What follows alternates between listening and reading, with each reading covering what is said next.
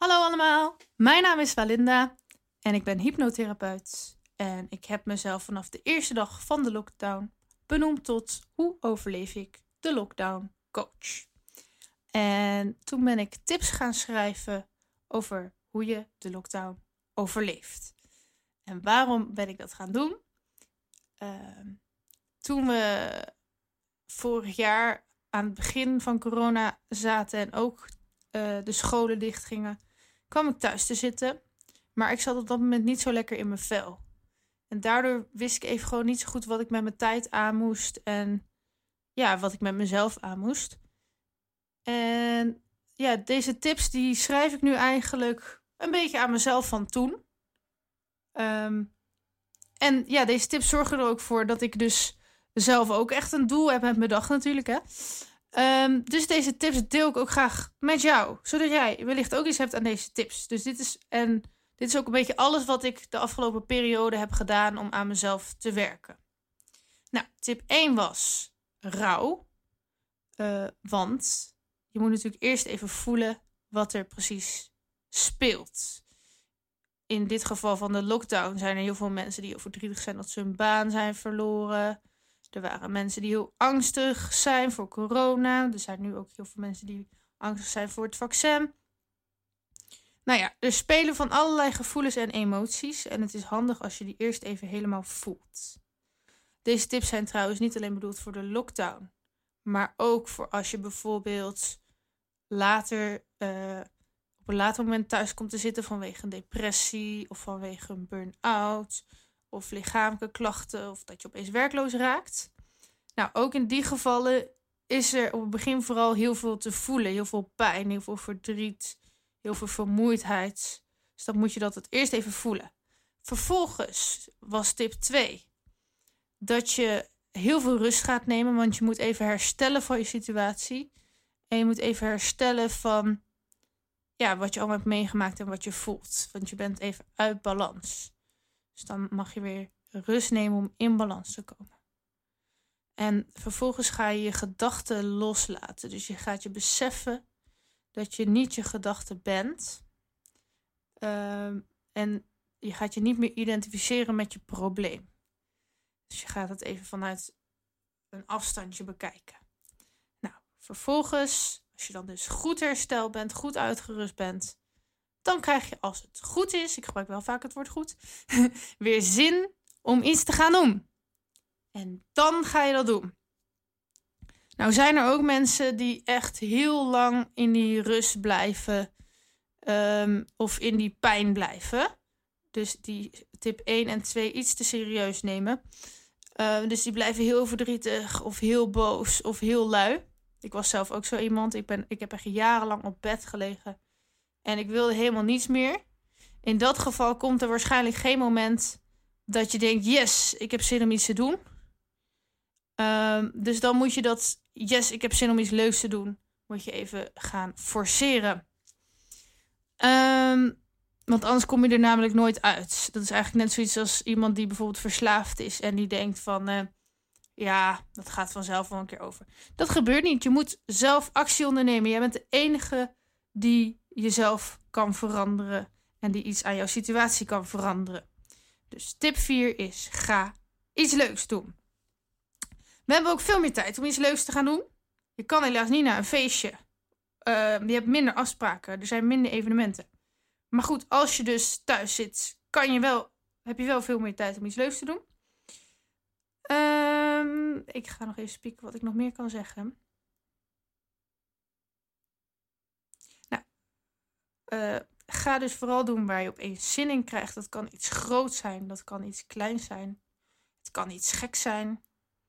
Um, maar als je je eerste ingeving volgt, dan kom je in een bepaalde flow te zitten, waardoor je steeds meer zin krijgt om dingen te gaan doen. Want als je iets leuk vindt, dan krijg je steeds meer zin om te leven, steeds meer levenslust en levensvreugde. Want dan krijg je er, als het goed is, energie van. Want het schijnt namelijk ook zo te zijn de meeste mensen zijn het vergeten. Maar dat het leven bedoeld is om leuk te zijn. Goed, dan heb ik nog een lijst gemaakt met dingen die je allemaal zou kunnen doen. De ene wat leuker dan de ander. Maar goed, iedereen vindt wat anders leuk, hè? En die ga ik nu even voorlezen. Zal ik hem op een hele monotone toon voorlezen? Schrijven. Nee, uh, schrijven, dat uh, is een van mijn hobby's. Je kan quotes schrijven, verhalen, gedichten, liedjes, doelen, visualisaties over de toekomst. Je kan een dagboek bijhouden of een werkstuk maken over een onderwerp wat je interessant vindt. Opruimen. Je kan gaan schoonmaken, hebben we nu ook alle tijd voor. Orden je kasten, sorteer je mail, breng je administratie op orde. Doe boodschappen of bestel boodschappen als je de deur niet uit durft. Je kan dus maximaal twee bezoekers ontvangen per dag volgens de regels. Dus doe dat dan ook. Wacht, ik ga heel even aan mijn assistent vragen, want er is gisteren een persconferentie geweest. Ik weet niet, ik weet niet zeker of het nog steeds maar twee mensen zijn. Mag je nog steeds maar twee mensen ontvangen? Nu al drie. Zeker? Was alleen met kerst drie. Ja, Oké, dus je mag nog steeds maar twee mensen ontvangen. Ehm, maar maak daar dan ook gebruik van. Of kom bij anderen op bezoek. Zing of doe karaoke. Ik ben zelf ook singer-songwriter, dus ik zing graag. Ehm, je hebt nu ook alle tijd om boeken te lezen of tijdschriften, kranten. Nou, je kan dus ook podcast luisteren. Maar als je dit hoort, dan doe je dat al. Dus dat is misschien niet zo'n hele goede tip. Ik ben zelf echt zo verslaafd aan podcast luisteren. Ik doe het de hele dag. En dat doe ik tijdens het opruimen en tijdens het schoonmaken.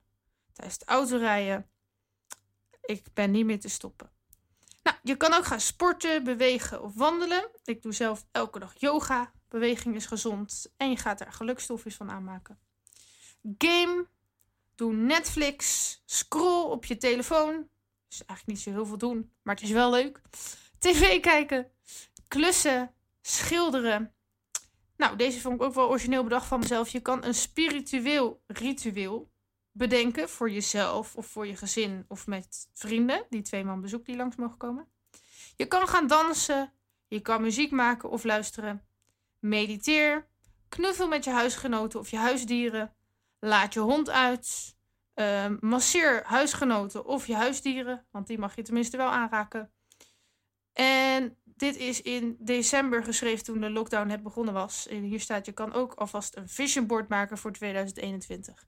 Is misschien nu een beetje laat, maar het is nog maar januari. Dus je kan in principe een vision board maken voor heel dit jaar nog. Uh, brei, punnik. Doe ik echt dagelijks. Nee, al jaren niet meer gedaan.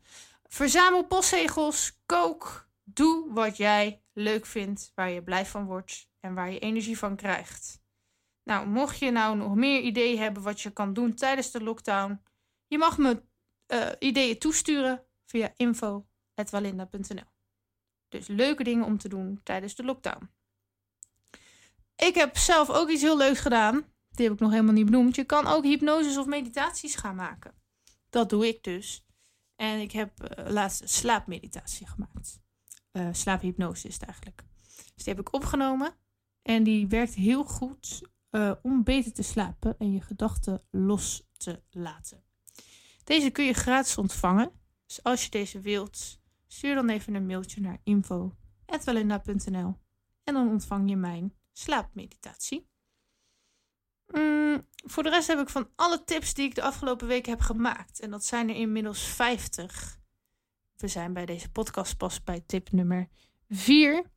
Ik ga ze nog allemaal toelichten. Maar inmiddels zijn het er al 50 en daar heb ik dus een boek van gemaakt. Die komt binnenkort ook online, een e-book. Maar dat is nu nog niet. Maar ik dacht, ik vertel het alvast. Nou, dat was de podcast van vandaag. Eh, tot de volgende. Doei!